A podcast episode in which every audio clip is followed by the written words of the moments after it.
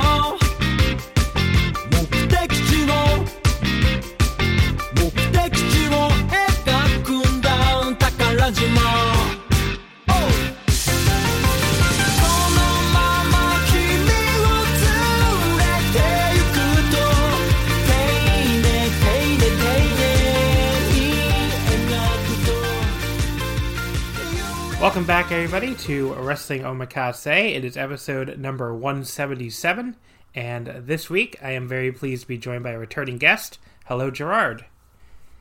Hey, John, how's it going? Pretty good. What you been up to? Uh, well, I I'm guess sure nothing, I, probably. well, nothing, but I had a rather bizarre week because I had two WWE matches that could make my top ten at the end of the year. Okay, well, what's I, I I'm sure one of them is Walter and Ilya, which I haven't watched. What the hell's the other one? Oh, Bayley and Sasha. Oh, yeah, yeah, yeah. I haven't seen that. I haven't seen either one of them yet. So there's something about like hyped WWE matches that make my brain go, "Don't watch it." like I just don't. Well, I didn't go uh, as high on Walter and Dragunov as some people did, but I think it's got to be in discussion for like at least like somewhere in the top ten, possibly. But we'll see when I compile my list at the end of the year. Yeah. Um, but yeah, there's nothing else going on, I guess, huh? No, uh, things here in Toronto sort of took a turn for uh, more infections. So we had like restaurants are now just takeout only again. The gyms closed, and so we're just waiting on that. Uh, they sort of want to open them up next weekend, but uh, the actual like the government, the Ontario government does, but the health officials are like, uh, this is too soon. Yeah, New York is still hanging in there. I have no idea how because every every other fucking state surrounding us has been awful. I mean, New Jersey is like really climbing. Uh, you know, Pennsylvania, Connecticut, but I don't, I don't, I don't know what the hell New York is doing. But like, we're the only state that things are not, things are still not that bad here. But We're, we're getting more cases than we were like during the original lockdown in like March, April.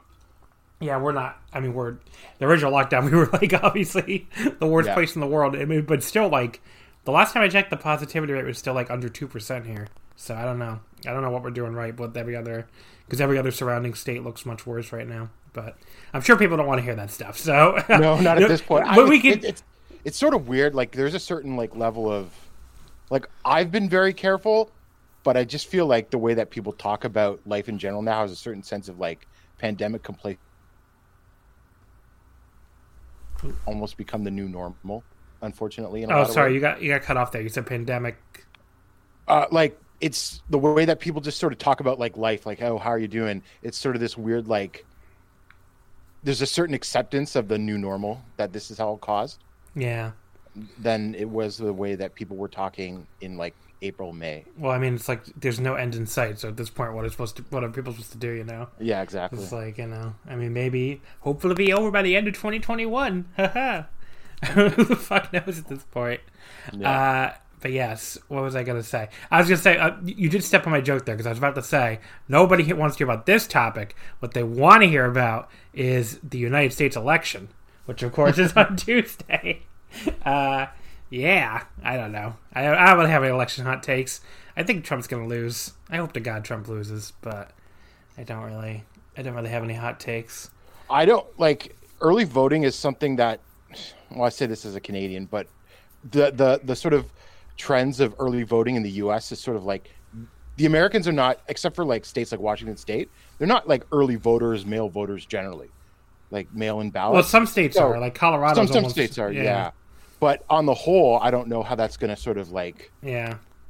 turn into like what that the turnout means because like I'm seeing these like Texas um uh, counties that are already doing more turnout than they had in 2016 just on early voting. Yeah, it's crazy. So what that means in the Texas context, I don't know. I mean, I voted uh, this past Wednesday. I did the early, like the early in person voting, because the you know I'm lucky to live like ten minutes. Uh, my normal polling place is like a minute away. Honestly, like I could, it's like the school that I could walk to in a minute. But I'm, I was just figured like you know they might be.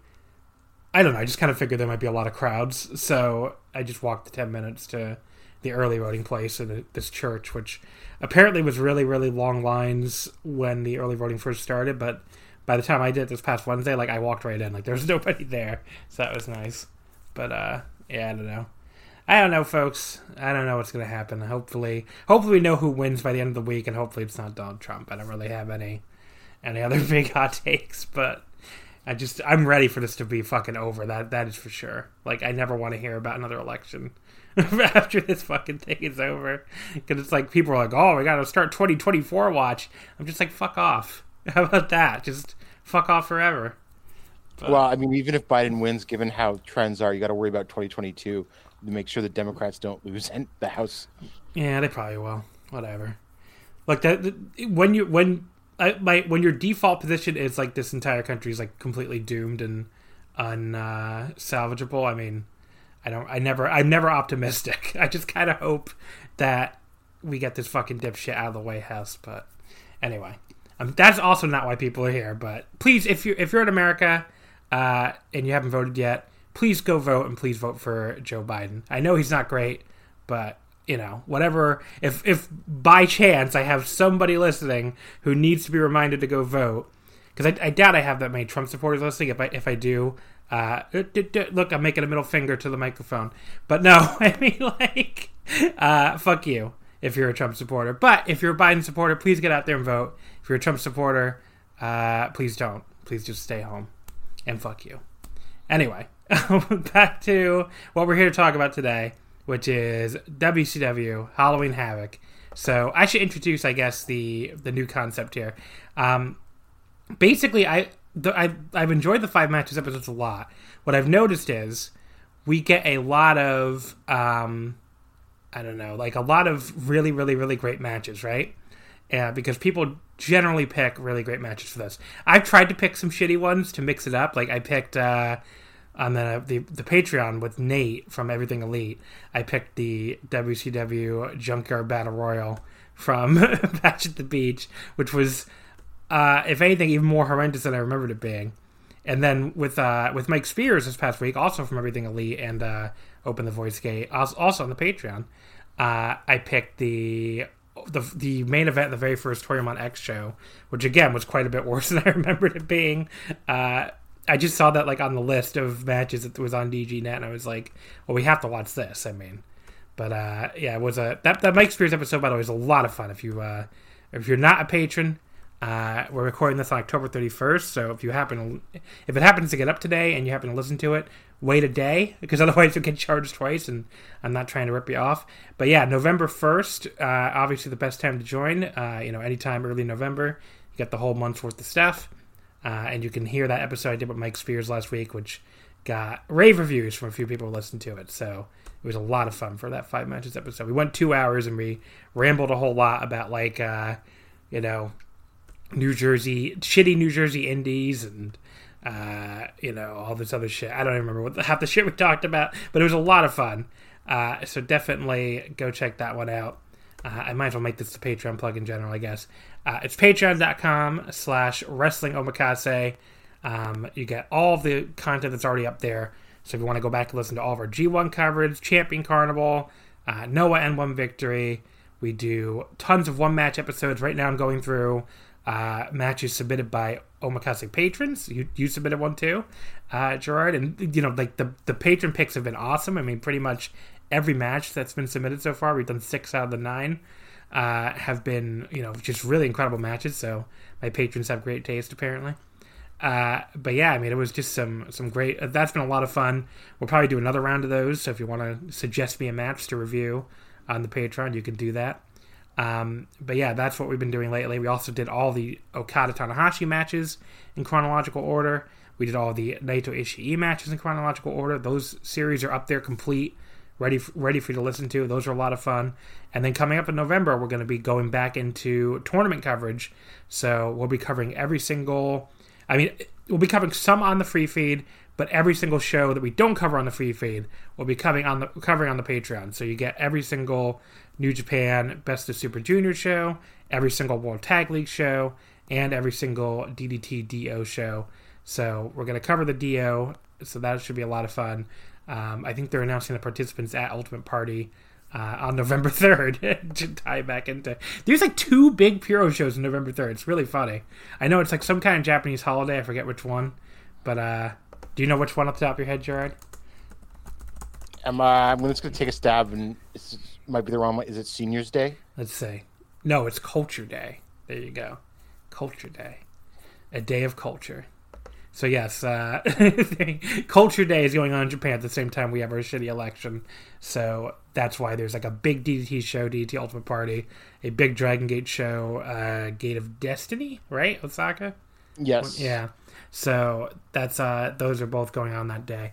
But anyway, so at Ultimate Party they're gonna announce the D-Oh participants and we'll be covering that on the Patreon. Should be a lot of fun. And again, it's only five dollars to get access to all the stuff I'm talking about, plus even more stuff I didn't even mention. So patreon.com slash wrestling omakase to get all of that. Now, back to the concept here. I wanted to do retro stuff, um, you know, but like in a different way. So I came up with this retro roulette gimmick. Now, this is not a new concept. There's plenty of other podcasts that have done like random wrestling matches before. It's only a new concept for Omakase. But I figured a great first one to do would be Halloween Havoc, since today is Halloween, first of all. And I just kind of got the urge to watch some old WCW. Now, watching some old WCW really got rid of that urge very quickly. like by the time I was on the fourth or fifth match, I was like, "This is a terrible idea. Why did I do this?" because, like, not that all these matches were bad. Some of them were pretty good, but oh my god, these fucking finishes! I could not believe like every single we want we pick six matches at random. Okay, so first of all, I picked six shows at random. So six Halloween Havocs. We got 93, 94, uh, 95, 96, 98, 99. So those were the six shows that were picked at random. And then we I picked one match from each show at random too. I picked six out of whatever matches. Every single one of them did not have a clean finish every single one had some kind of terrible finish. And it was like, did did they just like? I remember Nitro being nothing but terrible finishes, but I guess I honestly forgot like how bad the finishes were on WCW pay per views. I don't know. Did you were you surprised by this, or did you just not have any? You was like, oh yeah, that makes sense. I was more surprised that some of the mid card stuff had the unclean finish. Right, like like Perry Saturn can't just Hogan match should be different. I think like Perry Saturn can't just beat Eddie Guerrero. Like what the fuck? Like that was the, the, the shit that really surprised me. It's like yeah, main event fine, but Perry Saturn can't just beat Eddie Guerrero or, or vice versa. It's like it's incredible.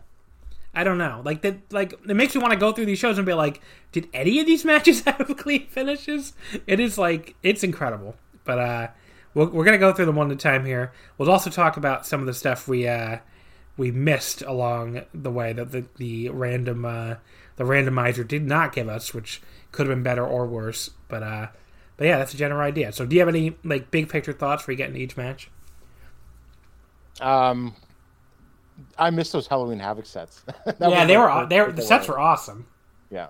Uh, you know, but I mean, like they like I don't know, like they, at the same time, it made me you know I get the nostalgia was there because it's like at least when I put this on, you know, it was just a bunch of wrestling matches. I mean, like, I feel like, uh, you know, American wrestling has gotten so fucking far away now from being wrestling, right? And I'm not trying to sound like old old man yells at cloud, but like, I don't know, it just feels like everything in American wrestling now is like a solilo- you know, like a fucking uh, like a, some kind of play, you know, with Roman and Jey Uso or you know, literal literal song and dance with Jericho and MJF, and like, I don't know. It's like, well, we didn't watch the WCW mini movies. oh, I actually did watch one. Oh, did you? but uh, but yeah, so many movies were there. that's true. That's a good But point. I will say that even the shitty matches still felt like a lot more traditional pro wrestling than some of the stuff you see today. Yeah. So actually, that's a great transition. The mini movie. So 1993, the non-title Spin the Wheel, Make the Deal, Cactus Jack versus Big Van Vader. That's the first one we got. Uh, I did watch the opening of the Halloween. Did you watch the opening of this 93 Halloween Havoc? I didn't know. Okay. But So- I have seen it before. It starts with I had never seen this, so this was amazing. It starts with a bunch of like Southern kids arguing. Okay, uh, this is like one of the infamous mini movies, but really one of the lesser known ones. I feel like. So the kids, uh, and, and keep in mind this is how a wrestling pay per view began. The kids head up to a very spooky looking house. Uh, one of the kids keeps saying, "Let's just go home and watch Halloween Havoc," which I thought was just kind of funny. No kid was ever saying that in 1993 uh, a stoned and very young looking Tony Schiavone answers the door.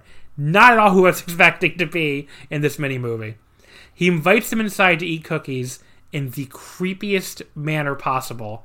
Like I, the seven gimmick, remember in '99? They, they thought was like a like a pedophile thing. Like this was like, Yep. oh my god. Uh, he he invites them inside, you know, like to eat cookies, like I said, and then like this thing is just I, you have to see this if you've never seen it before. He makes this creepy smile at the camera as he closes the door, like the creepiest smile of all time, and uh, he starts telling them about spin the wheel, make the deal. The kids don't give a shit about this fucking stipulation, and one of the kid like pokes him in the nose repeatedly and says, "I don't care about WCW. Uh, show me something spooky." Tony says, Fine, you kids want to be scared? He pulls off his face to reveal some kind of werewolf monster, and then we just fade to the wheel. I guess he eats the kids, but there you go. Uh, I, I don't even know. Like what why that was made i have no idea. What that was supposed to accomplish i have no idea. It's never talked about it like they just go tony's just there. He's like hi kids i'm here. That's right. We opened up with me killing these children but i'm here. And it's like what? I don't know. I just I, I maybe i have seen this. I just totally forgot about it but like uh that was something. Schiavone plays a tremendous creep. he, he really does apparently um, so this match we got we got the, the main event here which was the non-title uh, spin the wheel make the deal match which ended up being a texas death match. Um, i watched them spin the wheel too which they did not even try to pretend they weren't gimmicking this wheel. I mean this wheel slowed down like to a crawl before it got to texas death.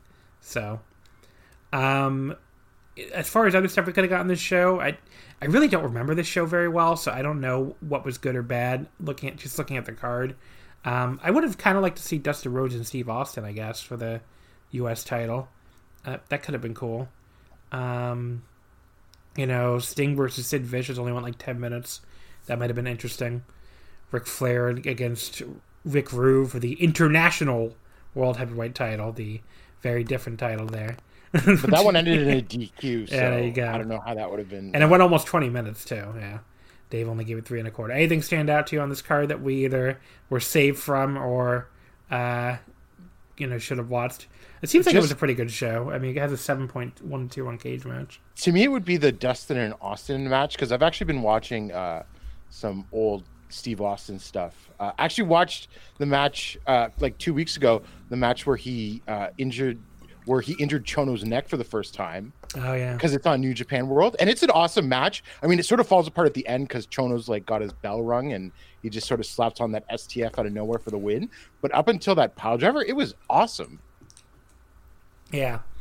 Uh, I mean, I, I really love Austin during the, in his WCW run, so that would have been interesting to see. But yeah, there's nothing on this card where I'm like, oh, thank God we didn't get that. I mean, the opener sounds pretty bad. Charlie Norris, Ice Train, and the Shockmaster defeating Harlem Heat and the Equalizer. That was probably pretty bad. So I guess we dodged a bullet there, but not a lot otherwise. Uh, let's see here. So let's get into the actual match, I guess. Um, I, I have to say this is a this is a pretty famous match, and you know it has has some pretty high ratings in places. I mean, Dave gave it four and three quarters. I was pretty disappointed. I don't know how you felt about it, but like it did not hold up for me. Um, you know, it was good, but like not like you know one of the best matches ever or anything like that because and we'll get into it, I guess, as we go. But like, there's you know, it is there's a lot of stuff that is very brutal, but I think you know a lot of stuff that's just like, well, you know, it doesn't really hold up in 2020 eyes, and like the finish is just like horrifically bad, which we'll talk about. And that that if anything, you know, like one of the worst finishes for a major main event I've seen in a while. Like it took, I, I took like half a star off. That's how much I hated that finish. But I don't know. Do you have any big picture thoughts on the match before we get into the recap? Yeah, it doesn't hold up, um, but it has the brutality, so I can sort of understand if you're looking through 1993 eyes and you've never seen like Japanese death match or something, that it would have been like, holy shit, what is this?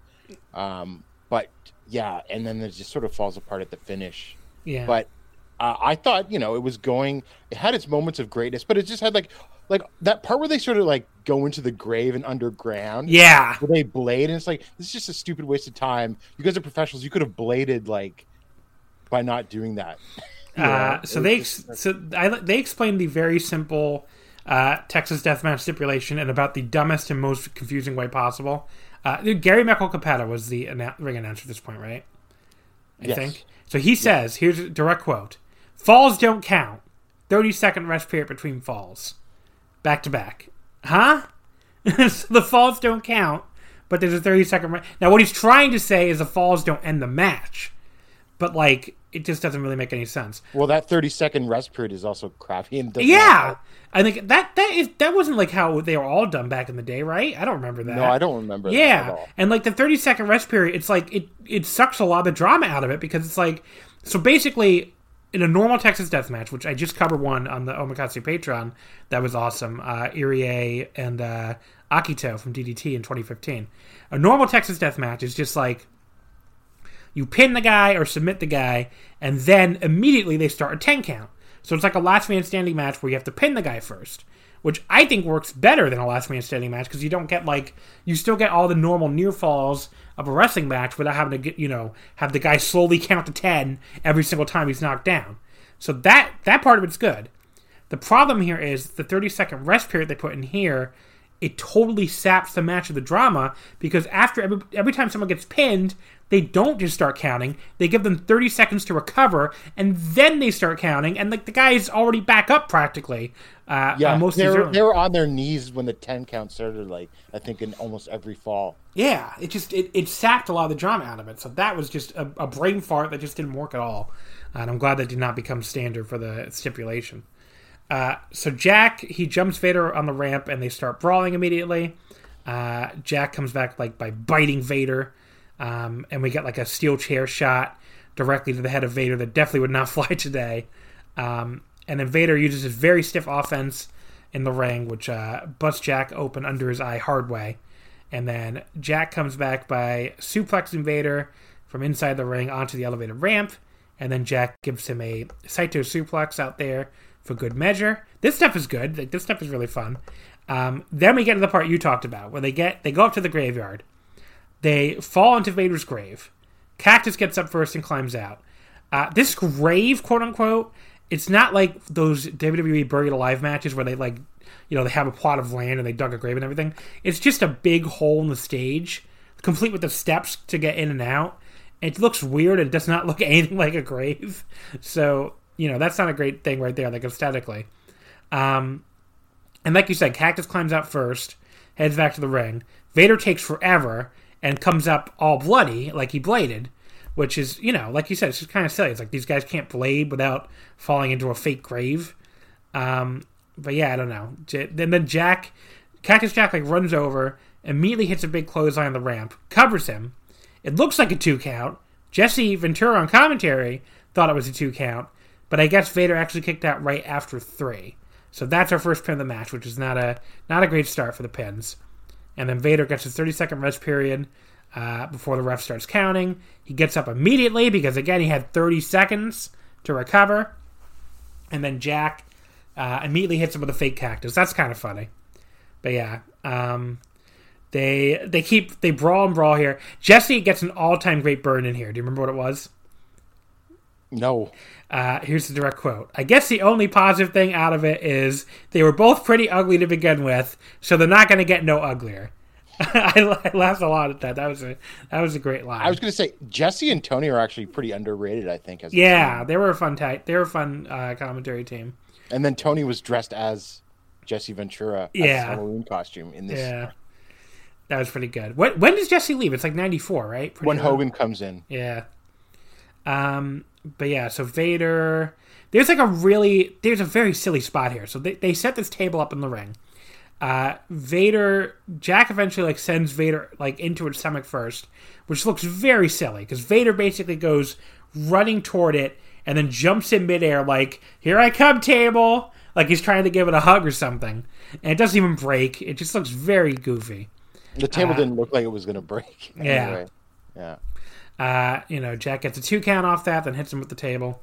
Um, Vader does hit Jack with a pretty brutal looking chair shot. He got one of these like thick chairs, not like a pro wrestling steel chair, and he looks like he hit him with the legs of the chair too.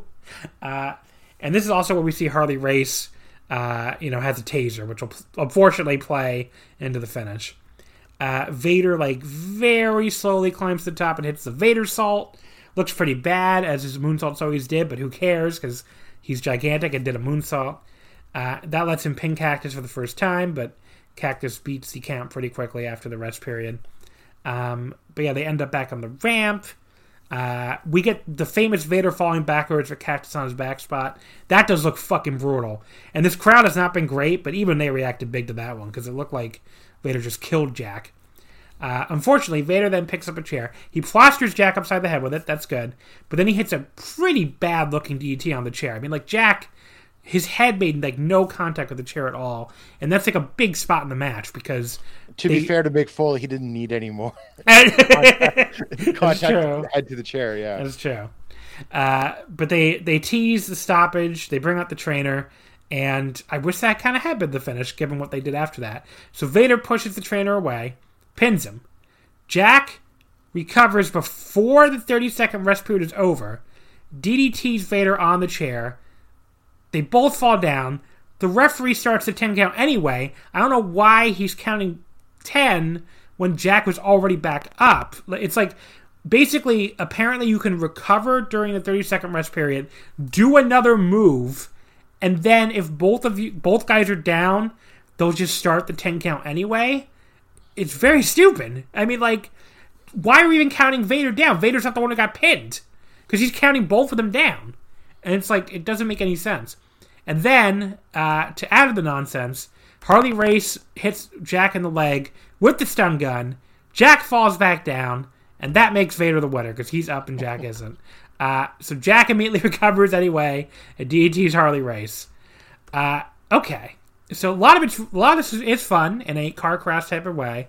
A lot of it is very slow and plotting, and the ending is horrible, so horrible. They just should have done the fucking stoppage finish they were teasing after the DDT, because like it doesn't make any sense that Jack got back up in 30 seconds after they were just teasing that he was out. It doesn't make any sense that Jack uh, DDT Vader and then the ref started counting both of them out when you know Vader wasn't the one who got pinned. And obviously the stun gun shit just fucking sucks. Uh, and then he no sold afterwards anyway. He got right back up in DDT to Harley Race. Uh, I went three and a half. It, like the finish is so bad, to me it takes off half a star. Uh, it's just not at all a satisfying payoff to what was a very physical match before that. Uh, it just doesn't work at all. The finish. So there you go. I just went three stars. I mean, you know, it was there, and I liked some of the the brutal hits, but that was it. You know, it's like, uh, and the finish sucked and everything. and and one part that I I laughed out loud at this. You know, the first time they show Harley race with the the taser. Yeah. Then Tony's like, "Oh, what's that he's got there?" And then he's like clicking it on, and then he's like, "Oh, I see the camera sees me," and he hides it. And I'm like, "This is like the lamest like I'm hiding something from everyone thing." Like Harley Race is interesting because they book him doing the stupidest shit as a manager, but yet he still has pretty good like heel manager charisma. Yeah. I feel, but they just have him do the stupidest shit, as was we'll a- talk about later as well. he was just a fucking terrible manager. I mean, like not not in the way he. Well, yeah, but he was a terrible, terribly booked manager. I guess is the best way to put. Like he never came across to me as like someone who, um, you know, was really like helping his client, you know, win or whatever. But like he, like you said, he had decent charisma and stuff, but he just always came off like I don't know. He just always came off like a very ineffective manager. It was very weird. Um, that brings us now to 1994, which is obviously the following year. A lot has changed in that year since now we're in the the start of the Hogan era. Uh, the match we got here was Vader versus the Guardian Angel, which only went eight minutes and 17 seconds. Uh, we'll get into who the Guardian Angel was if you don't know because it's pretty funny. but we we really fucking uh, you know we dodged a lot of bullets on this show. Looking at the card, yeah. I mean we could have gotten Johnny B. Badd versus the Honky Tonk Man a 10 minute draw. Uh, we could have gotten let's see Dave the, the epic Sullivan brother battle between uh, Dave and Kevin. Uh, we could have gotten the Jim Jim Duggan Steve Austin DQ match that ends Austin w, Austin's WWE career. Um, the only good match I guess we didn't get that apparently was quite good uh, was the WCW title match main event in the cage with Hogan and Flair. Uh, Dave gave that four and a quarter. I don't remember liking it that much, but it was pretty good. Was it better than the like? I haven't seen it in so long, but I remember like thinking the Bash at the Beach '94 match was pretty good. And I'm yeah. just wondering if it's better than that, but I can't remember. I think the Bash at the Beach one was better, but who knows? I mean, it was the Hogan Flair matches always had a certain baseline to me, so I'm sure that probably was pretty good. But yeah, we, we dodged a bunch of bullets here. We got a pretty pretty fun little match here. I think. I don't know what your overall thoughts were. Yeah, I thought it was a fun little match. I mean, there's like little things you could critique about the finish. Yeah, uh, you know, but it was well, fun while it lasted. As we're talking about, all these finishes were fucking terrible. Uh, but yeah, so this is more Vader. Obviously, he's our only wrestler who shows up twice here. Um, you know, this is one of his matches in his long feud uh, with Ray Traylor, aka the Big Boss Man, aka now the Guardian Angel. Uh, they wrestled each other 27 times in 1994, if you include house shows. Uh, without house shows, it's about six times. So Vader defeated the Boss at Spring Stampede in April '94. Uh, very shocking that WWF would have a problem with that name. Just like I always thought that was like so. Then, but the commentary didn't help because they're like, "He's the boss." Oh man, he's big. You know. Oh, they would say like that. that stuff. Yeah. yeah, that's uh, it's really it really is something. But yeah, they they they they basically threatened to sue them, and then uh, you know WWF. So they changed this gimmick to the Guardian Angel, which was okay. So the Guardian Angels are like this group of I don't know, like neighborhood watches, right? I, I have never I've never seen one in real life, so I have no idea. Uh, they were a lot bigger in the '80s during like the New York crime wave and stuff like that, and that's where they sort of uh, came into like prominence but they sort of I, I, guess they still exist i'm not sure but i think the, their relevance has faded away now that like crime has dropped and everything like that. Yeah so they're basically just like you know narcs right? They're basically just like yeah people, they basically are yeah. Yeah standing around and looking for shit to narc on. Uh, they have these like wacky i don't know like maroon jackets i guess. Uh, but yeah so he so he i mean it, it, it kind of was a clever little rebranding i guess. I mean it makes sense you know, if you're going to have a baby face cop and you can't do the cop gimmick, then I guess do a baby face guardian angel gimmick. But uh, I think the guardian angels got mad, right? That's why they had to change it. Yes, I believe so. Yeah. So, because he turns heel basically after the end of this feud in early '95, he turns heel and he goes back to being Big, Bu- Big Bubba Rogers. And I think that's the gimmick he uses until he leaves. So, which was fine. He had like what he wore the, like the suspenders and the shirt and yeah. everything. It was it was like a perfectly good gimmick that these like sort of attempting to they had they were obsessed with like keeping it somehow close to Bossman, which was just so indicative of WCW. Yeah, and then uh you know I think he's what he's in like I think he's in the Dungeon of Doom until he leaves basically, but I don't know. Uh, but yeah, so he beats so Vader beats Guardian Angel by DQ at Bash of the Beach in July. Uh, Guardian Angel beats him by DQ on an episode of Main Event in August. Uh, Vader beats Sting and Guardian Angel in a number one contendership triangle match at Fall Brawl, which he would not get the title shot until what, like fucking February, I think. so uh, that was a real number one contender match there. And then Guardian Angel beats him by DQ again on an episode of Saturday Night a few nights later. And now this is their sixth and final meeting on TV here from Halloween Havoc. Um, these matches all kind of blended together for me, so I don't often remember which is which, but I remember them having some pretty good chemistry, so I was excited to watch this. Uh, the recap video showed us how Guardian Angel got DQ'd.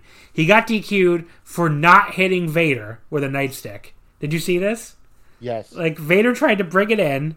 Uh, the angel picked it up, held onto it for like a million years. It's like, sir, if you're not going to hit him with this, why don't you just put it down? He just he held onto it for so long uh, before the referee just assumes he must have hit it with it and Yeah, but DQ'd if him. you pick up a weapon, don't you have to drop it in the five count anyway, though? Yeah, I guess so. The referee didn't. The referee didn't start any count though. He just looked at him with the fucking weapon and was like DQ. So I don't know. Um, and then we see the DQ from Saturday Night with Vader and Race leaving him, leave him, leaving him laying, and there we go. Uh, a bunch of other Guardian Angels lead him to the ring here, which I thought was. Uh, I'm sure those are probably just indie wrestlers, but who knows? They claim it's other members of the Guardian Angels from all throughout the United States. So, you know, I doubt that, but who knows? Uh, Vader spots Muhammad Ali at ringside and gives him a "You're the man," which Muhammad Ali looks like he could barely remember his name at that point, but uh, he did. Uh, he, that was pretty cool, just for Vader to do that, you know, because obviously Vader always said he was the man. So uh, then we see the Guardian Angel goes. So basically, the the, the the story of this match, Guardian Angel goes right after Harley Race when he comes out. Uh, at first, it's kind of smart because he seems like he's been getting involved in all of these matches. Uh, the problem is he he just does not let this go, and it will eventually come back to bite him. Um, Vader, which is actually kind of funny, he doesn't seem to give a fuck about this vicious assault on his beloved manager because he starts off the match by just posing. And it's like, buddy, he just beat the shit out of your manager. Like, you don't care at all? But I guess not. Uh, it's sort of weird to see Harley taking those bumps and that because his neck and back were so fucked even at that point. Like that's like why he had to retire from in ring competition. Yeah. So I mean, it's sort of like, uh, this is like the end of his manager- managerial career, too, right? I'm pretty yeah, sure. he's not around much longer after this. Yeah, because I don't remember him being around and like he he's not out there with Vader in '95 during that uh the Hogan Vader feud. I think so. I don't know. Yeah, but he's definitely gone whenever Vader's gone. Uh, Vader, you know, he comes back with uh, you know, Angel gives him these slaps to the face. Vader comes back with these palm strikes and his own clubbing blows to the Guardian Angel. Uh, we get a great call from Tony here. Tony's like, Vader's doing what he does best. He's a big grizzly bear. He mauls you. Just you know, he really like puts over the top that Vader is like you know this animal. Uh, Vader just like continues pounding away. He holds on to Angel's wrist. We get some wrist control here in October '94, uh, and then he clotheslines him all the way to the floor. Angel like he took he takes this weird, almost slow motion bump as he heads over, but the landing looks kind of cool. Like he just snaps his head down there, so it works by the end of it, I guess. Yeah, he's always a great bumper. Yeah. Uh, on the floor, Angel like reverses Vader, sends him into the railing, uh, clotheslines him and pounds away. He nails Harley Race when Harley tries to attack him from behind, uh, and then he sends Harley in the ring and just slams him and keeps pounding on him. Uh, Vader comes in after him, and An- the you know Guardian Angel just keeps pounding on him. Um, and he slams Vader onto Harley pretty hard, which, like you said, for a guy who was like retired at this point, that looked like it sucked. Um, the crowd really loved it though. So um, Harley Race rolls to the floor. Uh, Angel keeps stomping on. He teases stomping on Vader's balls, but then he settles for a leg drop. Uh, just keeps pounding. He hits a Stinger splash in the corner, which another great call from the announcer. The brain describes it as being like two Amtraks colliding. I just thought that was kind of funny. It's like, why was Amtrak in the news in 1994? I don't know. Just kind of funny. Um, Angel tries to suplex Vader. Uh, Vader reverses, but Angel eventually does get the big suplex. Um, Vader though comes back with these vicious looking punches and a big clothesline to the face, which is his first bit of offense in forever. Uh, he tries the second rope shoulder block off of there, but Angel like catches him in midair and slams him. That looked awesome. That's probably the best spot of the match right there. Yeah, I agree. Absolutely. Uh, Angel hits a sloppy looking diving headbutt, but Vader Oh, I hated that diving headbutt. I had that in my notes. One of the worst diving headbutts I've ever seen, actually. it was because really he lands on his knees basically, and then really- decides to like drop his head down on Vader. Yeah, it was really bad. Uh, Vader kicks out too, thankfully. Um, we get like a we, but he follows that up with a pretty nice looking enziguri which you would not expect a nice looking Enziguri from uh, Ray Traylor, but it worked here. And he does like a cross chop to the throat and a palm strike. He's like trying all sorts of shit here. Um, Angel just like there was an ugly spot where like okay, so it seems like both guys were on, on different pages. Um, and Vader ends up hitting a clothesline. Angel just kind of awkwardly goes down, like he wasn't expecting that. You know, like it, it really looks quite bad and like hurts the momentum the match had been building up at that point. Um, Vader then slams Angel down, set, goes to second rope and hits the Vader bomb, covers him. Angel kicks out too. I was a little surprised that wasn't the finish. It would have been a perfectly fine finish. Uh, Vader goes up again, tries a second Vader bomb. This time Angel gets his knees up. Uh, he hits his own like standing splash and gets a two count. He has a, a quick and like a little bit sloppy looking spine buster. Tony inex- inexplicably calls that a sidewalk slam, which I'm like, sir, I, I feel like he called a hundred So different. this, I, I heard that call and I was like, what is a sidewalk slam? Because I've heard a lot of things called the sidewalk slam. And I always thought the spine buster was like the way that Arn Anderson does it with the he twists over, right? Yeah, I mean, I thought the sidewalk slam was like the that side slam where, where like you're almost like going to do a backbreaker, but instead you just slam the guy down. But I don't know. Who fucking Okay, yeah, that, right. I just thought that was a side slam because, like, you know, the Rock's spine buster. I did think that was a sidewalk slam, I see. so that was my confusion. But I could be wrong. But that's just what I always Yeah. assumed that was the difference between the two moves. Well, whatever. It doesn't matter. But the point is, though, uh, Angel then hits the Boss Man Slam, which is called the Spike Slam here. Uh, but instead of just okay, and here's where things get very stupid. He's on top of Vader, right? He lands on top of Vader. Instead of trying to just staying on top of him to cover him, he inexplicably starts chasing Harley Race after Harley was like sort of getting up on the apron. But who cares? I mean, he can't do anything from there. If he jumps in the ring and attacks you, then you win by DQ. Just pin the guy. He chases Harley Race uh, before Harley's even done anything. He suplexes him back in the ring, but just as he lands, Vader splashes him, and that's the fucking pin. Like, wow. Another. We're 0 for 2 here on good finishes. Um, like, the timing at the end was almost impressive. You know, like when Vader's slamming him the moment he hit the ring from the from the suplex. But to me, it doesn't make it any less of a stupid finish. Just pin the guy. Why are you chasing Harley Race? Uh, but yeah, I don't know. It was a pretty enjoyable little power battle that I was quite into at times. But like, I, I can't go higher than like three and a quarter after that fucking finish. So I don't regret watching it. But uh, you know, they book a fucking clean finish, WCW.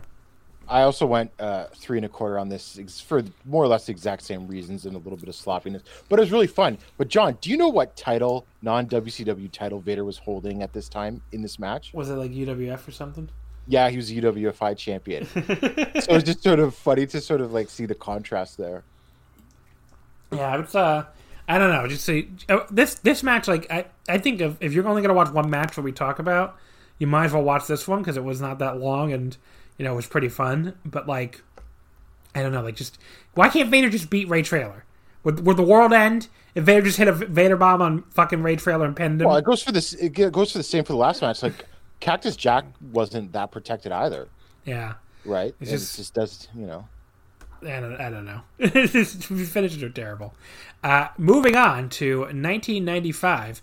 So we missed a lot of shit here on this show. We the match we got was Lex Luger versus Ming, which was pretty bad. But uh, there was also, you know, like looking at this card, there was uh, Randy Savage and Zodiac, which only went a minute and 30 seconds. Uh, Zodiac is Brutus Beefcake. Uh, we could have seen Kurosawa. Uh, do you know who Kurosawa is? I'm, well, I, I know you know, but I don't know if the listeners know who that is. That is Manabu Nakanishi.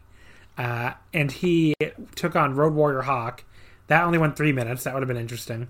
Uh, Sabu and Mr. JL, Jerry Lynn, which also went three minutes, was on this show. This is stuff I would have liked to see, honestly. So I guess we missed out on some good stuff. Um, we might have seen the worst match on the show looking at this card. Actually. Oh, absolutely. Yeah, yeah. Um, we could have gotten Ric Flair and Sting against Arn and Brian Pillman, the famous uh, Flair turn. Uh, we could have gotten Savage and Luger, which is the the match Luger confusingly earned by beating Ming. And but actually, no, the main event was pretty terrible too, if I remember correctly. Uh, the Giant and Hulk Hogan. What was uh, which, the monster truck battle in the randomizer? No, I didn't put in the randomizer. I should I should have. but yeah, the the Giant Hogan. Uh, that went 17 minutes. It was a lot longer, like four minutes, four minutes longer than uh, the match we had to watch. So that was probably worse. So that, that match was pretty, was pretty terrible. But yeah, that was the main event. Uh, but yeah, this was like a very weird period for WCW. Like the the storylines were so weird during this period. Like Hogan was teasing going to the dark side, but it was actually a trick. And like Luger had come back to the company. Like, okay, if he wins this match against Ming, who remember is a heel, a member of Dungeon of Doom, Luger gets to face Randy Savage later. Why does Luger have to beat a member of the Dungeon of Doom to get a match with Randy Savage? I, I they never explained that. I have no idea. I was going to say I didn't know, and I wasn't going to bother to try to find out. But apparently, yeah. there was no reason. Like they never explained that why Luger has to do that.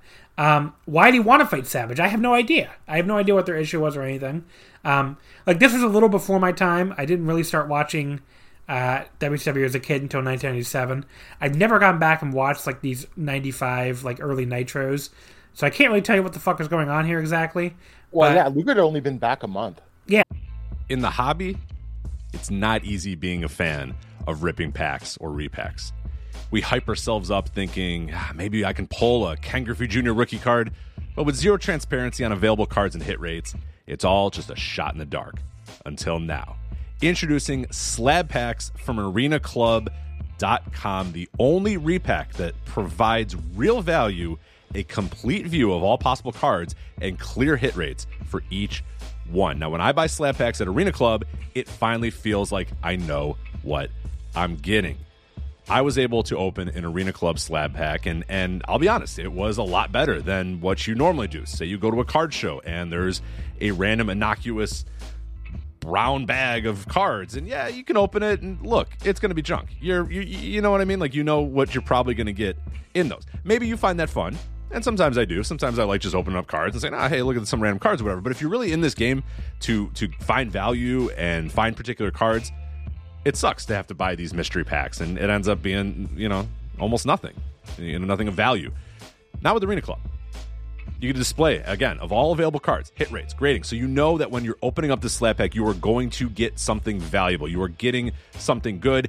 And Arena Club, in addition to having those great slab packs we just talked about, is also a marketplace for card collecting, buying, trading, selling, displaying, all that sort of stuff. But those Arena Club slab packs, man, they are revolutionizing the repack game with transparency. After your pulls are revealed, they'll immediately be placed in your vault for safekeeping or trading and selling, and you can have them officially graded by Arena Club as well. So again, setting these things off, it's going to be officially graded by Arena Club, and the Arena Club grading process is accurate, fast, and transparent with full grade rationale provided and explanation of how your card was scored. So whether you're buying, selling, trading, or displaying Arena Club is the card collecting platform that you have to check out. So right now, I've got a special offer here for Voices of Wrestling Network listeners. You can get 10% off of your first purchase by going to arenaclub.com slash VOWnet. Again, that's arenaclub.com slash VOWnet. Now, that's a crazy offer. That's 10% off a $400 slab pack. $40 off right there. 10% off your first purchase. No matter what that purchase is, 10% off. Again, that's arenaclub.com slash VOWnet, arenaclub.com slash VOWnet for 10% off your first purchase on Arena Club. And we thank them for sponsoring the Voices of Wrestling Podcast Network. Yeah. So Luger comes back. They're teasing some kind of conspiracy with the Dungeon of Doom. I think that eventually would be the case because obviously he he's on their team by the time you get to uh, I guess March for that horrendous um, you know uncensored steel cage match, the ten on two. I mean he's on their team during that match. Uh, I don't know how we get there. I don't know what happens after that because he's again a babyface again by the time the NWO invasion starts. So I don't know. I have no idea. The crowd still reacts to him like he's a face here, so I guess he he hadn't quite turned yet. But they they definitely did tease uh, there's some kind of conspiracy. Like Luger, he attacks Ming right at the bell. Uh, we hear from the announcers that there's some kind of conspiracy because the dungeon never attacks Luger when they run out to attack other people. Uh, this was just like the Putty Patrol and Tommy in the original Power Rangers. Were your power, were your power, remember they would never attack Tommy, and the other Rangers finally like, huh, that's weird. And it turned out because he was the Green Ranger. But yes, um, I know, like like I said, like by the time we get to Uncensored, Luger's like fully heel and team with the dungeon. But I don't know in the alliance to end Hulkamania. But I don't, I don't know how we get there. I really have no idea. So it's very it's a very weird thing. And this match, boys, this match suck. Oh my god, uh, I can't believe. Are you even going to try to recap this whole thing? Uh, I'm guessing you do not want me to, but uh, I wrote down some. I wrote down some stuff. Um, okay, so Luger, he grabs a side headlock. He stomps on Ming, catapults from the turnbuckle. Now, I always thought Ming's thing in WCW was like he was this unbeatable monster, right? But he's getting his fucking ass kicked here. Like Ming doesn't do anything in the early portion of this match, except he eventually rolls Luger up in a small package out of nowhere. A pretty good small package, actually. But like, I, wasn't Ming like the big monster in WCW? Okay, like, what the so hell? I feel like Ming was booked more as a monster in the last couple of years of the company than he was. I can't when did I can't remember when he comes in. Well, I don't but, know, but I remember a match with uh, I remember a match with Sting from earlier this year at like Bash of the Beach, where like he he no sells like everything Sting does in that match, and like works it as like the total monster. So I don't know. That's it, it, I, I don't I don't know. I, very weird. It's just WCW. Yeah, I guess so. Because I remember that match pretty clearly. Like he definitely no sells like all of Sting's offense. So that's what that's what I was expecting him to do here. But here he's like he's just fucking getting his ass kicked by Luger. Um, but yeah, I don't know. Like, like Brain at one point says it takes a lot to hurt Ming, but like he spent this entire match selling for Lex Luger. Like Luger, if anything, is treating him like a fucking jobber. So I don't know. Um, we get like. There, oh, there's a great brain line too. Uh, he, he's like thinking about how he's talking about how the, Taskmaster, of course, Kevin Sullivan, is always thinking bad thoughts, and he says, "quote Every day is Halloween havoc for the Taskmaster." I just I love that line. Um, but yeah, Ming Ming eventually hits some punches that look like they missed by about 50 feet. Uh, hits a kick to the gut and a shoulder block, which is like his first offensive flurry of the entire match. Uh, Luger does sell it pretty well. Luger was like an always underrated uh, selling guy for me. Like he, he was pretty good at selling when he would do it. Um, but then Ming like stretches Luger's arm in the ropes. He starts choking him in the corner. Very exciting. He finally hits a pretty nice pile driver that gets a two count. Uh, Power Driver did look pretty good, but then he chokes Luger some more and slaps on a chin lock because the pretty cool Power Driver was all the excitement we could handle, I guess. Uh, but yeah, Ming, you know, hits a backdrop suplex for a two count. Luger rolls to the floor. We get some super exciting nothing for a while before he just rolls back in. Uh, did they really need to kill time in this show that badly? Like, I don't. Like, they just did nothing. Like, nothing at that point. Uh, very exciting stopping from Ming as he, Luger rolls back in. Um, and then Ming misses a drop kick, lands pretty hard. He charges Luger, gets back by a drop to the floor. Uh, Ming gets back up on the apron and goes for a superplex, but Luger reverses and then suplexes, or not a superplex, just a regular suplex. And Luger reverses and suplexes Ming into the ring instead. And then Ming suddenly starts playing monster again. He like no sells Luger's first two clotheslines goes down for the third clothesline. Uh, Luger then Irish whips him, hits a big back body drop, two more clotheslines, a running power slam. Uh, but then Ming, while he's down, pulls out the golden spike. I don't even know what that is, like some kind of like little uh, foreign object. Hits Luger with it. But when Ming covers Luger, Kevin Sullivan comes in and kicks Luger, laying under Ming. So apparently, since he kicked Luger, Luger wins by DQ, even though Sullivan was breaking up a pin that would have had uh, Ming win. what the fuck? It's a conspiracy. yes. So we're 0 for 3 in good finishes.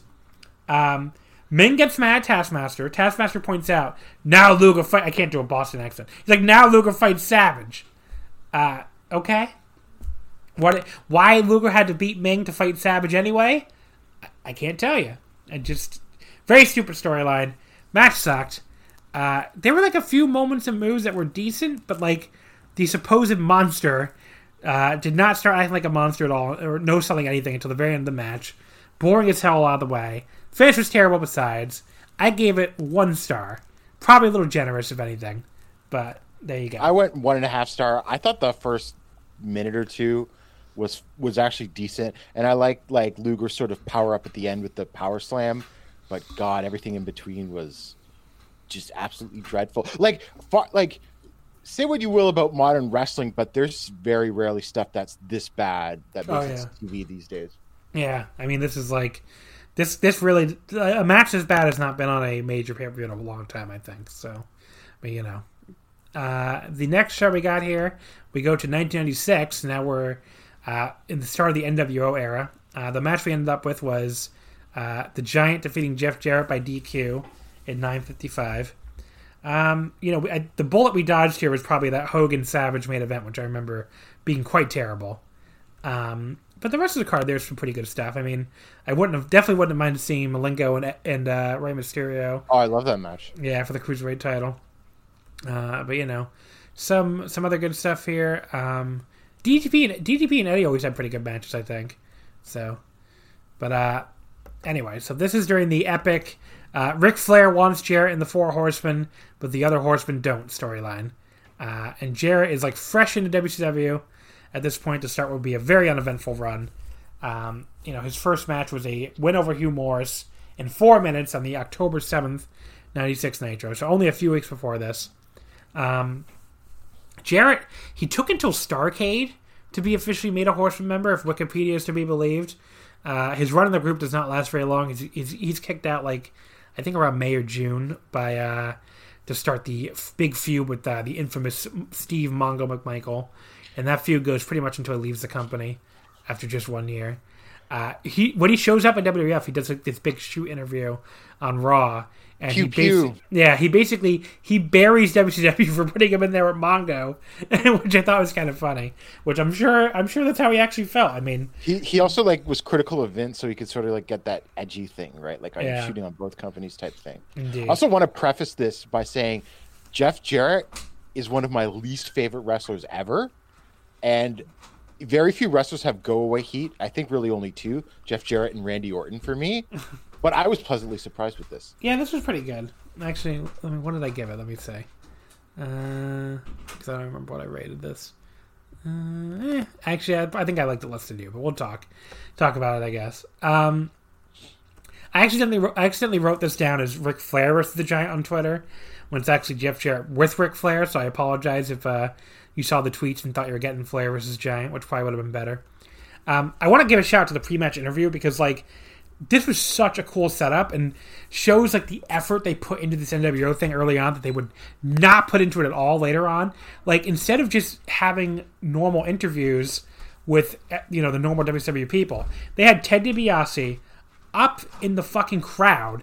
Basically, they put a giant NWO banner, um, you know, over one of these entryways from the concourse into the crowd.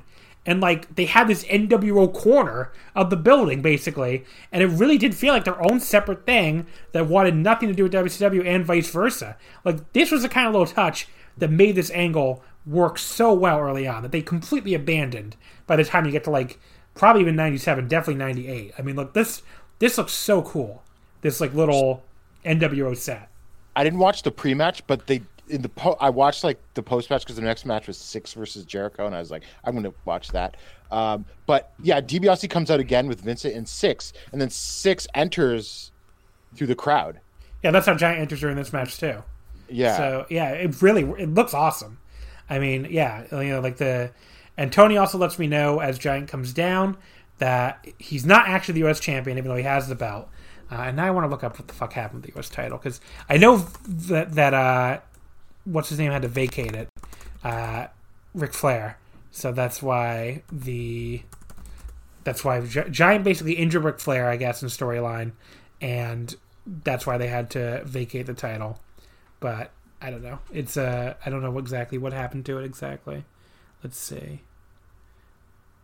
Oh, okay, I don't know how they end up with a new champion or anything, but uh, and Wikipedia does not want to load for me. But um, yeah, so they they basically had a um you know a storyline where the NWO kept stealing belts at this point. Because remember, Syxx stole the um, the cruiserweight title too. So uh, let's see, the U.S. title. Yeah, I was confused because I forgot that the. Giant was already in the NWO at this point. Yeah.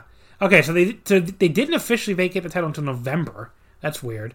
Uh, November 25th, and then Eddie Guerrero is the next champion. He beats DDP in a tournament final for the vacant title uh, in December '96. So yeah, that that's that weird period where like Eddie and D Malenko trade the belt, and like they let the they let the cruiserweights have it for a little while, and then Jarrett wins it from Dean, and then it goes to Mongo and uh, Curt Hennig, and then back to DDP, and then they do the Raven stuff and all that.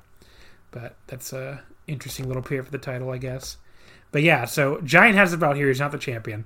Uh, Giant hands the belt to Nick Patrick, and Tony is outraged that Nick Patrick holds the belt up since this is not a title match and Giant is not the champion.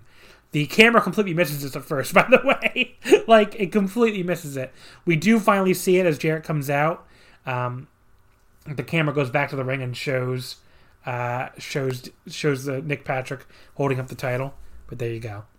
Uh, Flair gets his own entrance for some reason.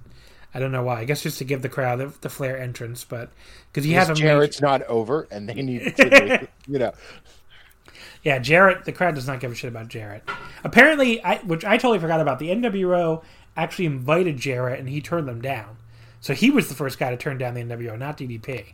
Which, yeah, I totally because the DDP one I think is far more famous when he like they keep offering him this shirt and he keeps like t- tearing it off and diamond cutting people and stuff. But yeah, apparently they offered Jarrett the NWO shirt and he kept turning them down. It's funny because it's probably uh, has to do with some backstage politics because Jarrett's like a recently arrived WWF guy, but there's no way in hell Hall and Nash would want him in the NWO, like Yeah. as a shoot type thing. Yeah.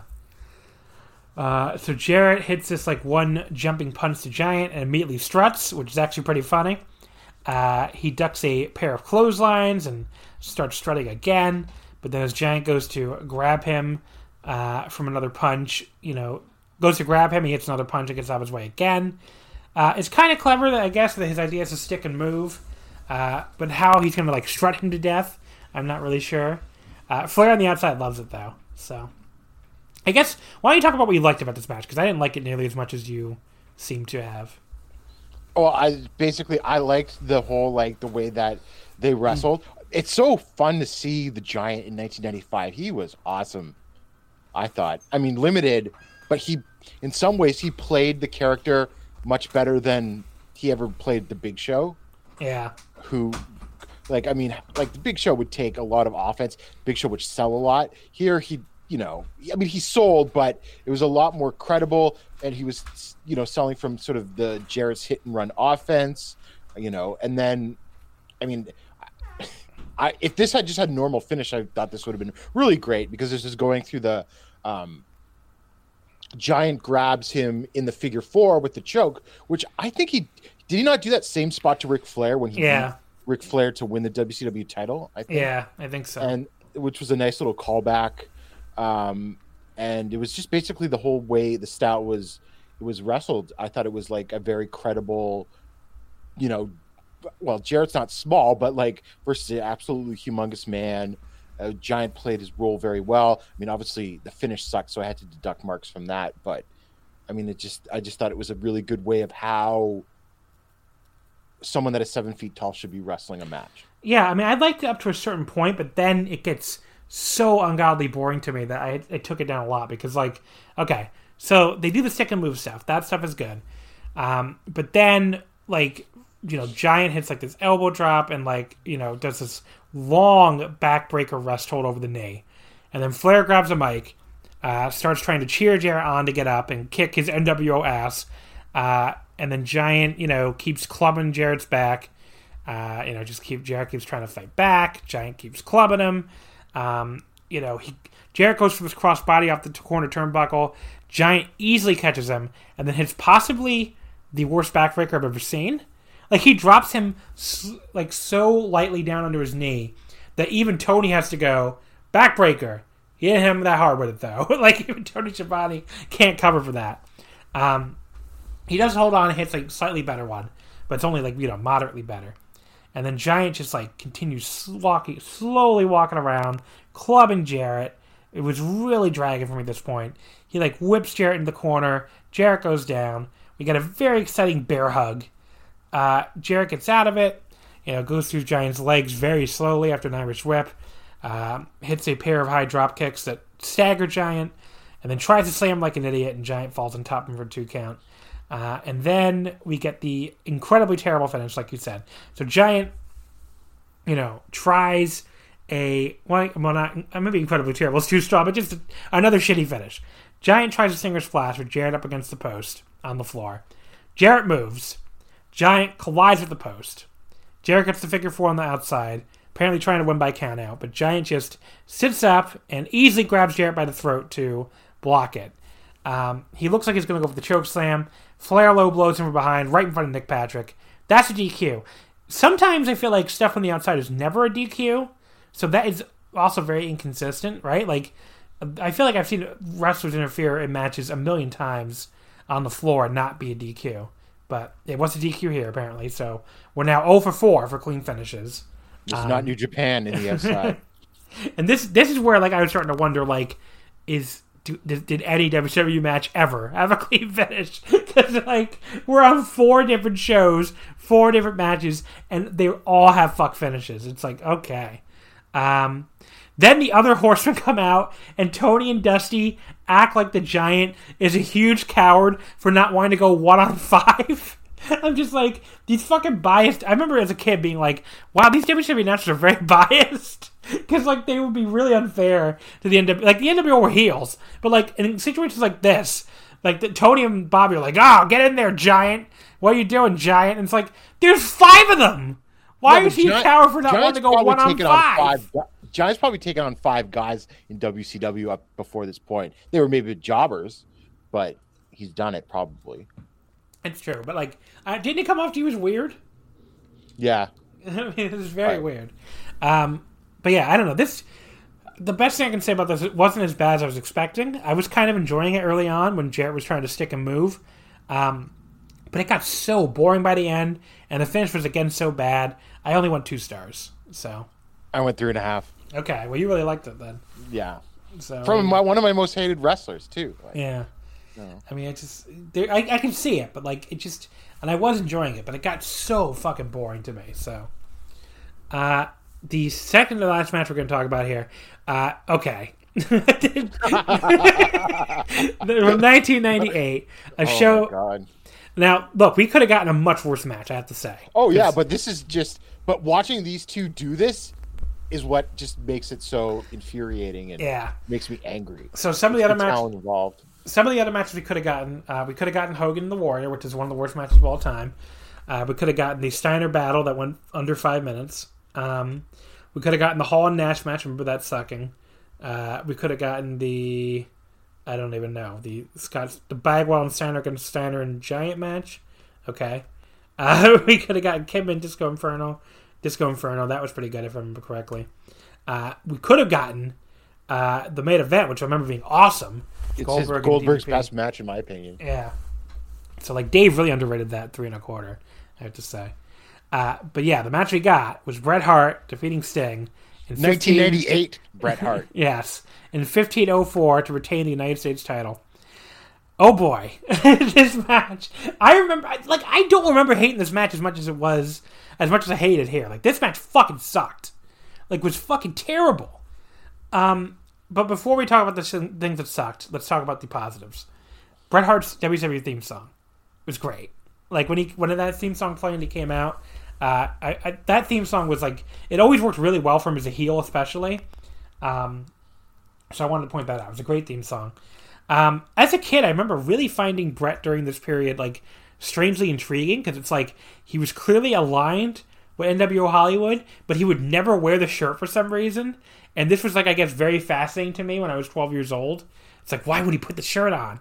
Because it, it was most absurd when like remember during the, the, the period where he was uh, would start this feud, which went on forever. He was trying to recruit Sting to NWO Hollywood, right? And he's like is holding up the shirt. He's like, "Come to NWO Hollywood." I'm like, "But you never put the shirt on, buddy." So why are you trying to I get? I feel like that's like Bret being like legit pissed off that he's in the position and being booked the way he is, and he's like, "I'm not putting the fucking shirt on." so you think it was a shoot? Yeah, Yeah, he's just could be very- angry. Like, I mean, look at him. He comes out. He doesn't have any. You know, he just seems so devoid of any charisma at this point, and he when he just walk like to me when he walks out, he's got the just a guy feels like, man, you're not like the one of the best wrestlers. You know, Yeah. uh, just just I don't know, just like I can't handle night watching 1998 Bret Hart. It's infuriating. Um, now, of course, then when he was involved in the NWO 2000 reunion at the end of '99, he immediately puts the shirt on. Because I he was being pushed and he was the champion. I remember Right? being outraged about that, but you're right. It probably that probably was it. That probably was it. Um, but yeah, he takes forever to come out here too for some reason. Like his music is just playing for a long time before he even starts like walking out. Um, Sting, of course, is in the red and black of the Wolf Pack here. And This he's is- got a goatee, like he's got the goatee. which looks weird as hell. Yeah. Um, this is the last appearance of the Red and Black, though, because he does an injury angle at the end of this match.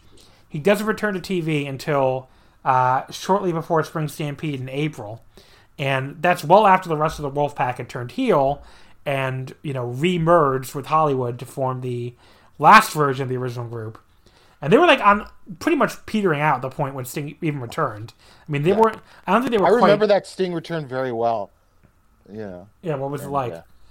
It was hilarious because he he returns and like like a couple weeks later, he wins the title on Nitro from DDP and then drops it back on the final hour of Nitro on the same episode back to DDP. Yeah, I remember that. Yeah. But but do you remember what he said? About, I don't remember what he said about the NWO or anything. I don't think he said. No, I don't remember any of that. And he wasn't even really feuding with them, was he? No, I No, don't think he was. because the NWO was pretty much done by that point, so it wasn't quite like like they were still guys, but like yeah, you, you could tell it was like petering out. Um, but yeah, like the you know, so when he comes back, he has his normal black and white fa- face paint. That's the point. Uh, so Bret takes forever to get in the ring. Uh, Sting is, I have in my notes Bret pulling a Jay White. he takes a long time. Sting is brandishing a baseball bat, so that makes sense. Uh, Bret does finally get in when Sting gets in, but he immediately bails again when Sting gets into the ring. Uh, he keeps like begging off and staying behind the ref, and Sting comes after him. It feels so fucking fake because like even when Bret was a heel in WWF, he was never doing this begging off shit. At least I he's the best heel in the world at the time, I Yeah. think. And I don't remember him doing this fucking Ric Flair shit, but I don't know. Um, finally, Bret gets in the ring as the bell rings, and then Bret bails immediately again. Uh, he threatens to punch a middle-aged woman in a Goldberg shirt in the front row. Oh, yeah, was- God, that yeah. was funny. Uh, he had a big smile on his face. Not like he was really threatening to do it. Uh, Bret turns his back on Sting, completely That was probably the most fun he had had in the company in like all year. arguing with this middle-aged woman. Yeah, Yeah. Uh, inexplicably, he turns his back on Sting. Why? I have no idea. He just turns around suddenly and is like, eh, I don't need to worry about Sting. Uh, and Sting comes after him and like grabs him and tosses him back in the ring at that point. Uh, he pounds away in the corner, gives him a weak clothesline. Bret is really like begging off like he's Ric Flair, which is you know an odd look for him even as, even as a heel. Uh, you know, Sting punches him and sends him in the turnbuckle. Um, you know, Sting whips Bret in the corner, stomps on him, keeps punching away with not much happening. Uh, Bret like fires back with much better punches. I have to say, Bret Bret's punches were always awesome, uh, even during this period. Apparently, headbutts him and gives him the big face scrape over the top rope and a DDT. Gets a two count. Uh, Bret controls a lot of his usual offense. Um, we got a Bret Hart sucks chant. He hits a leg drop for a two count. That's that Bret that one Bret Hart sucks chant is probably the most heat the match has the entire time because the crowd goes right back to being 100 percent dead right after. Uh, not not that I can blame them. But yeah, Bret like hits some uninteresting offense and then slaps out a chin lock to really bring up the excitement level here. Uh, the crowd does finally start chanting for Sting to fight back a bit as he gets out of it. Um, but then Bret hits him with a knee to the chest to stop that comeback right away, chokes him up against the ropes.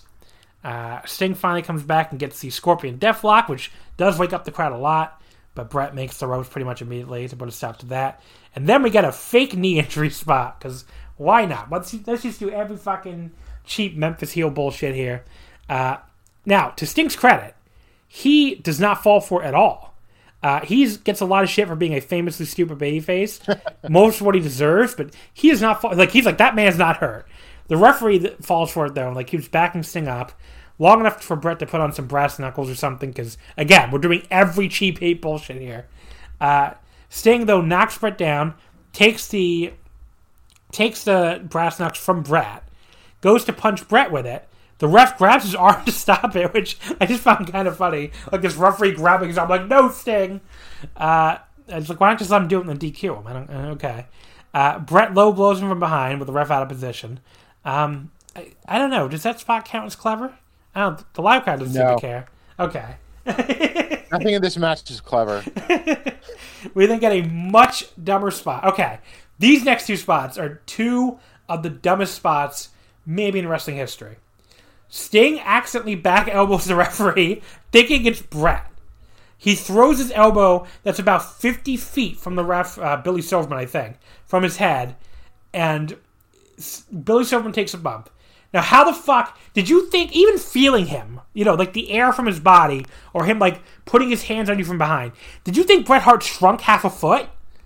like, Billy Silverman's a pretty tiny man. Like, what the fuck are you, like, why did you, like, elbow this man? Um, yeah, Brett Bret immediately dropping a leg on him when he's down for good measure. That was pretty hilarious, I have to say. Like, he just doesn't even pause. He's like, boom, leg drop. Things just really fell apart at this point, though. yeah. Just, oh my god. Um, you know, so Sting keeps beating up, beating up Bret.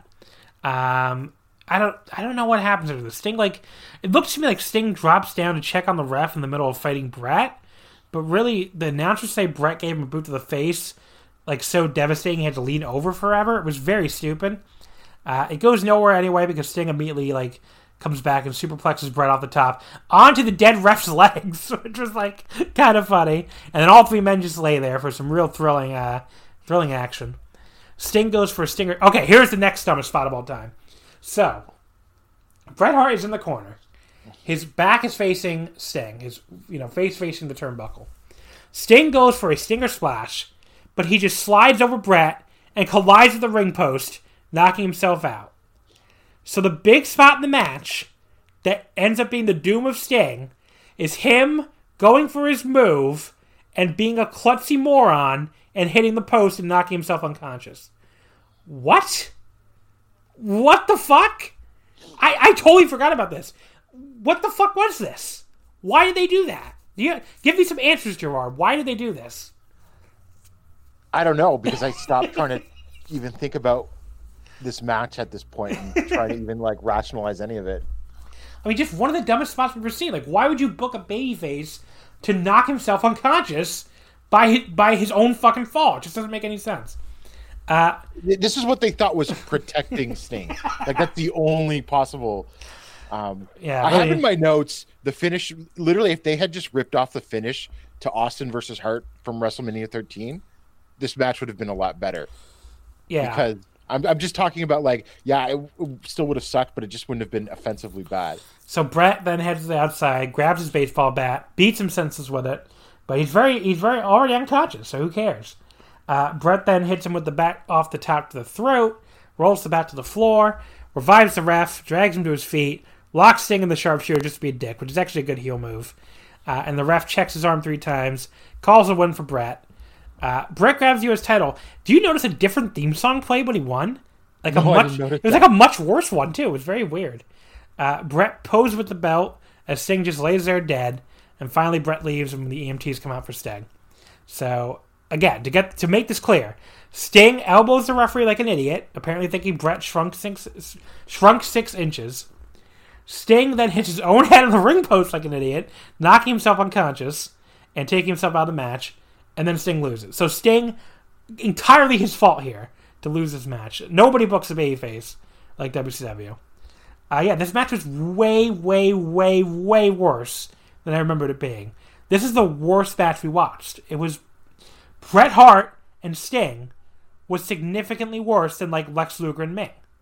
Like I, I, I don't even know how that's possible. But like, there's no almost no redeeming qualities about this at all. Like stalling from Bret, lifeless offense, dead crowd, our fifth straight terrible finish, and probably the worst one of them all. Honestly, uh, I gave it half a star, and that might be generous. It might be generous, I should say. Terrible, terrible, terrible match. Uh, I still think Luger versus Meng was more boring. Uh, this match to me was boring for most of it, and then didn't really get offensive until the ending. So I went one and three quarter star. But it's funny because the first time I ever had heard about this match, like I didn't didn't see the pay per view, but I had this WCW magazine that was like 1998 in review. So there was like two pre two page spreads of each pay per view with like pictures of all the matches and like comments about the match. And then the Bret, like I remember this vividly because I was like, oh, I want to see Bret versus Sting so bad. And so for the Bret versus Sting match, they made it sound like this was like the most brutal, violent match like that had ever taken place, and like Sting had to be stretchered out and everything like that. And of course, when I finally saw it, I was greatly disappointed. Yeah, it was really, really terrible. I mean, really terrible. So I don't know what else to say. I mean, Bret, if you want to see like, it, does encapsulate Bret in '98 because like he doesn't, he clearly doesn't give a shit. Uh, he clearly does not want to be booked this way, and clearly is like basically going out there almost under protest. And you know, it's just, I mean, like this is a guy who a year ago was a super hot heel who had one of the most famous moments in wrestling history happen to him, and this is what they're doing with him 11 months later having him wrestle a terrible match against Sting, where he could be any other generic heel uh, for a secondary title. Do you think this match is even any better if Sting is fully healthy, or Bret would have just been a asshole? What, was, wait, was Sting hurt? I thought Sting just took a I thought, vacation. this was, I thought he was injured, and that's why he left. Oh, I, went off time. I always I thought I, it I thought it was a knee thing, but I could be totally wrong. But that's maybe maybe you're right. I don't know. I thought I, I thought it was just Sting taking a vacation, but anyway, doesn't, doesn't either way. Who knows? Who cares? I, don't think it would have been any better because Bret just didn't give a shit. So yeah, I don't know. Uh, the last match we're going to talk about was from Halloween Havoc '99, which. Uh, do you know why this show is famous, Gerard? I'm sure you this is the first do. Russo and Ed Ferrara pay per view. Well, the first show period, I think. I No, think- that they oh, did. A, they were on a Nitro before, or no, was it Halloween Havoc then the Nitro? I I don't remember. I think it was Halloween Havoc then the Nitro, yeah, Okay, but I could be wrong. but Um, they're definitely the first pay per view. Definitely the first pay per view, yeah. So, uh, like if you look at this card, I mean, everything goes like five minutes practically. Uh, I think the longest match in the entire show is Rick Steiner and Chris Benoit, twelve minutes and fifty seconds. The card does not look bad on paper. The execution is another. Yeah, Like I, I like you know. I mean, go like no matter who's booking, Goldberg versus Sid is going to be a train wreck. Yeah. But it's the kind of train wreck I would like to see. You know. Yeah. sort of. I mean, I I really don't remember the show well at all. Honestly, the only thing I remember from it is the the famous like uh, Sting, Hogan lays down for Sting angle, uh, which of course they they totally ripped off of them. They ripped themselves off for Bash at the Beach, which was bizarre. And then the Goldberg beating Sting thing at the end with the open challenge, and then uh, you know, which ended up being what's the word like uh, it ended up being like completely you know rendered moot the next night. Yeah, because they, just- do the tournament. yeah. They just stripped they stripped Sting of the or they stripped Goldberg of the title. Um, but yeah, I don't, I don't know. I mean, it was a it was a I'm sure it was a weird, not that great show, and Yeah, and they're co- well. I, I didn't. I only watched a, a few minutes after the match, but they were, of course, in Russo style, like doing like backstage angles, like like a Monday night show style in Yeah. between the matches on a pay per view and everything. And it's Yeah. just like, oh my god. Um, the pre-match promo here is Eddie Guerrero, Billy Kidman, and Torrie Wilson. Uh, Mike Tenay informs Eddie that the Filthy Animals and the Revolution have both been barred from ringside. Uh, he asks him for an update on Konnan, so I guess he's been hurt or something. And we see that Eddie has Ric Flair's gold watch he stole from him earlier. And then he's aghast that Tenay would imply he's a thief. So, uh, according to Tony, Saturn is one of the two remaining members of the Revolution. Now, I do remember this. Malenko and Benoit left the group, leaving it just as Saturn and Douglas, or Saturn and Douglas. But Malenko immediately turns on Benoit. I don't know if it's on this show or if it's on Nitro the next night, but he immediately turns on Benoit and goes right back to the Revolution. So it ends up being like a three man. I like the Revolution because it was. It's like going through the slog of '99 WCW when they formed. I was like, yeah, finally, like because you know those were the guys that I wanted to see pushed. Yeah, but then I, I think they get like destroyed after that though. So, do you remember the, the weird period where like when after Russo books them, he starts booking them as more of like a literal revolution where like they're they they declare their own country. Such a Oh, I weird. vaguely remember this. I feel like Saturn was like a, had a lot to do with that part, right? Yeah, I mean, it's a really, really weird period.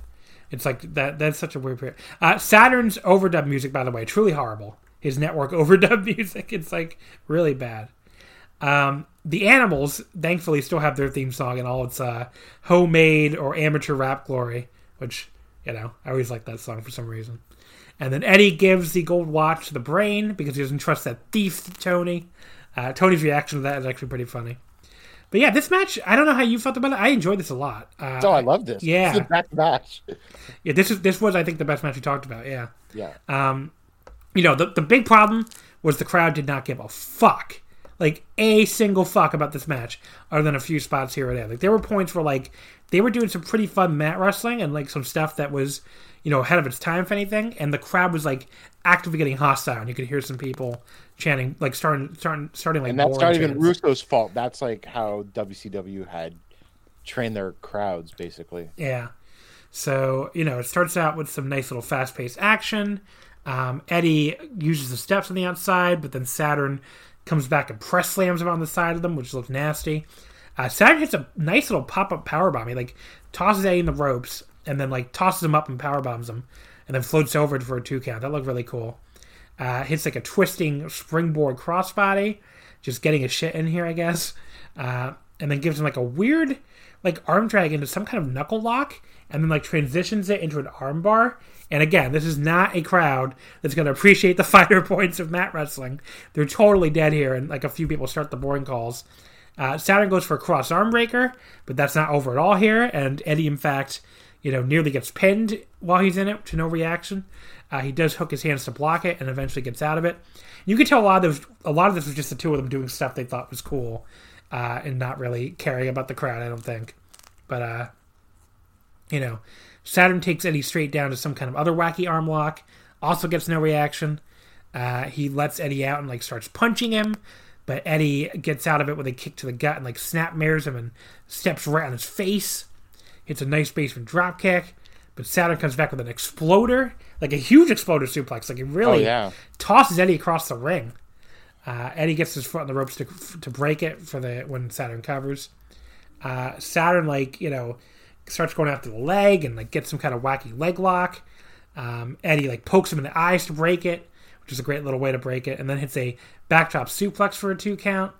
And then when Saturn kicks out, Eddie goes straight into what, look, what looks like an attempt at like a key lock or something, which well applied key lock, but the crowd does not want to see Eddie holds at all, so they're not not into that at all. Uh, Saturn does this awesome like flip backwards just into Eddie, like lifting Eddie straight up and like slamming him down out of the hold, which that looks so cool that it did get a reaction. And he hits a second rope Lionsault for two count. He goes for another one. Eddie gets his knees up this time. Uh, Eddie then follows up with a really nice front suplex with a little delay in the middle, like not quite a, I wouldn't call it a delayed suplex because the delay wasn't that long, but uh, it did look pretty cool. And goes up top and goes for a frog, frog splash, but uh, Saturn rolls out of the way. And then Saturn tries to springboard off the middle rope. Eddie hits him with a counter drop kick in midair. Really cool little spot. Um, he goes to charge Saturn in the corner. He misses and collides with the turnbuckle. Um, Saturn tries to set Eddie up on the top. Eddie pushes him away. Uh, Saturn comes right back with an interesting super kick to the legs that takes his legs out from under him. And then he hits a big superplex off the top, leaves both guys down. He crawls over and covers. Eddie kicks out. Um, you know, then we get like a little like another superplex, but then God forbid we get anything resembling a finish on a WCW show because Ric Flair comes charging out with a crowbar and assaults Eddie for the DQ. Uh, Kidman runs out, he gets beaten up too, and then unfortunately Torrie runs out. Flair dances around her, forces himself on her for a kiss, and since, since this is October 1999, she loves being kissed against her will apparently, and has a big smile. Not very cool, uh, but there you go. And then Flair, Flair runs back out, remembers to get his watch, which I thought was, I bet that was a shooter, but he actually forgot to get the watch. But that was fine. No, I thought that was just like a little like Oh. joke. Like, clo- I was like, to me, I was like, wow, Russo actually booked a successful story arc closure. yeah. But uh, no, I, I thought it was just like a funny little touch. It worked better that way to me with Flair coming having to come back out to room because he forgot his watch. Yeah. Uh, I thought this was a ton of fun before he went six for six and terrible finishes. Uh, the live crowd hated it, but who gives a shit what these drunk Vegasite were probably all comped think about this fucking match. Uh, they did some really nice mat wrestling, probably ahead of its time for 99 in the US, and a bunch of cool spots. Uh, I went three and a half because it was 11 minutes and I had a terrible finish, but I had a good time. Well, my notes say, uh, fuck it, four stars actually. Wow. Because I just really love this match. Um, I have always maintained that Saturn was an incredibly underrated talent. Yeah, he was really good. And I had forgotten, and I hadn't watched. I hadn't watched the Saturn match in so long, and I was just like, "Oh god damn, this is why I loved him so much." Right? He was awesome. Yeah, awesome, I mean, awesome, it, awesome. like a few more minutes and a real finish, and this would have been four stars for me, easy too. But um, the the only thing, like this match has like a you know really low average on grapple, only like six people, but like it has like a two and a half. I'm just like, this is like one of those matches where people are rating it based on the crowd reaction, I guess, because like or just having to sit through a WCW show. I guess so. But yeah, because if you're sitting through a show, the match is like, you know, a decent like three and a half, even maybe almost four level, but has a shitty ending. You're just gonna like bury the whole thing, even if it was decent. That's a good point. That's a, that's a good point. So overall, I would say the results of this experiment uh, mixed at best. well, I mean, think about this. I don't know. Uh, I think there was there's been I was listening to the five star match game, and the bonus question was how many um, matches had there been in Halloween Havoc history? Is I think 111 or something like that. It was like 110 between 110 120. But think about this: we do the random six, and in out of four out of four of the six matches, basically involve the same two people interfering, Ric Flair and Harley Race, in the finishes, and this is totally random. Yeah, and every single one has some kind of terrible finish. Um, I, I don't know. It was like this. This definitely scratched my itch for WCW nostalgia. I don't know if I'm gonna. It did not make me want to go uh, leap through the archives and watch more. Let's just say. Well, I mean, if you were like, I'm just gonna put a bunch of cruiserweight matches from whether they be on Nitro or a pay per view in a randomizer, I think it'd be a different story. Yeah. But you'd have to like if you wanted to do good WCW random matches, you'd have to like curate the list that you put in the randomizer. Exactly. But uh, I hope you had fun with it anyway, Gerard. It was it was an interesting look back. uh, my biggest takeaway though out of all of this was like Bret Hart was a miserable bastard. Yeah. And Saturn was fucking awesome and should get more love. Yeah, those are those are two good takeaways. Um, my other takeaway again is even this this still felt way more like even with all the terrible finishes and stuff. At least this felt like wrestling, which watching WWE nowadays and even AW, uh, kind of, it doesn't often feel like wrestling. That's true. I do agree. I, I do agree with that. Also, it's funny because we were talking about the finishes. They hired Johnny Ace to do the finishes in, uh, yeah, in, in the summer of 2000 and uh, didn't do anything.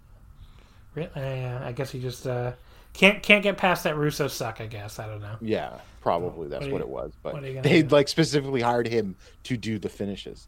Yeah. Well, there you go, folks. Gerard, do you got anything you want to plug? Uh, yeah, well, uh, as we're heading into November, I will have a big preview of the Real World Tag League and coverage of all the shows. So watch for that on voicesofwrestling.com. Alrighty. And of course, folks, you can follow us on Twitter at WrestleOmakase, Wrestling Wouldn't Fit. Uh, next week, we'll be going back to covering current wrestling here. Um, I'm very, very pleased to be joined by returning guest Haley. Will be joining me, and she and I will be talking about three big shows uh, from New Japan, the um, oh god, Power Struggle. I don't know why my, my brain went to Dominion for a second. I'm like, it's definitely not Dominion. Yeah, so New Japan, although both Osaka, maybe that's why. But yeah, New same main event, same main event too. That's true. Uh, New Japan Power Struggle, DDT Ultimate Party, and Tokyo Joshi Wrestle Princess. So we'll be talking all three of those shows. Be fun to do some DDT and Tokyo Joshi. We haven't done it in a while here with all the uh, tournaments that we've been covering and stuff. But yeah, that'll be fun. Uh, of course, patreon.com slash wrestling omakase. Um, if you like this retro roulette format, I think we'll do another one, maybe for Starcade, maybe for something else. I don't know.